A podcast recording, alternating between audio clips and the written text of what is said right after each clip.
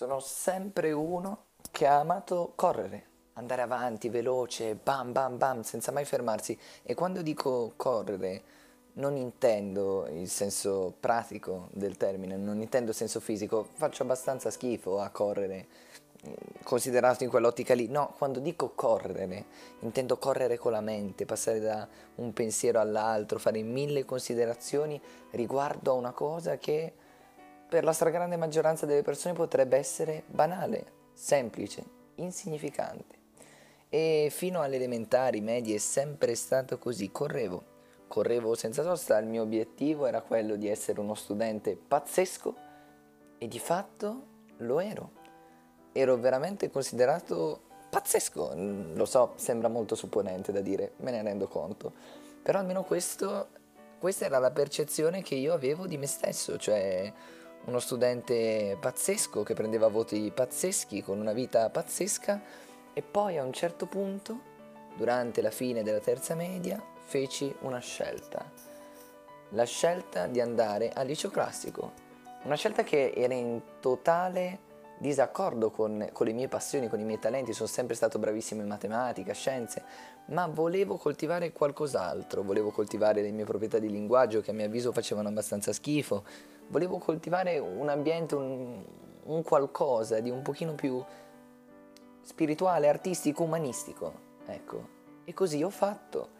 Ho finito il mio percorso di liceo classico, ho intrapreso un percorso quinquennale come ogni scuola superiore ed è stata veramente dura, è stata dura perché ovviamente era un contesto che non mi apparteneva da subito, era un contesto all'interno del quale italiano, latino e greco erano materie che la facevano da padrone ed io ero portatissimo per la matematica e un po' meno per le materie umanistiche, quindi ho preso i miei, tra virgolette, primi pali in faccia, lo studente migliore della classe, che sono sempre stato, elementari e medie, ha iniziato a prendere le sue prime insufficienze, i suoi primi sette.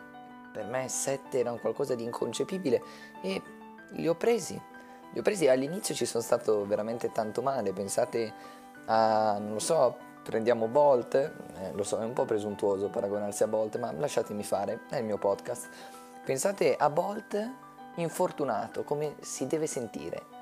Un uomo che ha corso sempre alla velocità della luce, pazzesco, e si ritrova a, a zoppicare come un uomo qualunque. Ed io mi sono sempre sentito così di fatto. E, e quindi non essendo più il, il, migliore, non essendo più eh, il dio della scuola, oh, sono dovuto scendere tra i comuni mortali, quelli che tanto, eh, non lo so, che probabilmente nella mia boria, nel mio atteggiamento supponente, borioso, non consideravo neanche.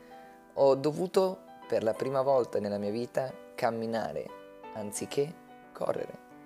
Se sono sempre andato avanti alla guida della mia Ferrari, per la prima volta mi sono ritrovato alla guida di una 500. Eppure cazzo ragazzi, nonostante tutto, la 500 è una figata. Ha quel fascino retro e in più ti permette di goderti il viaggio.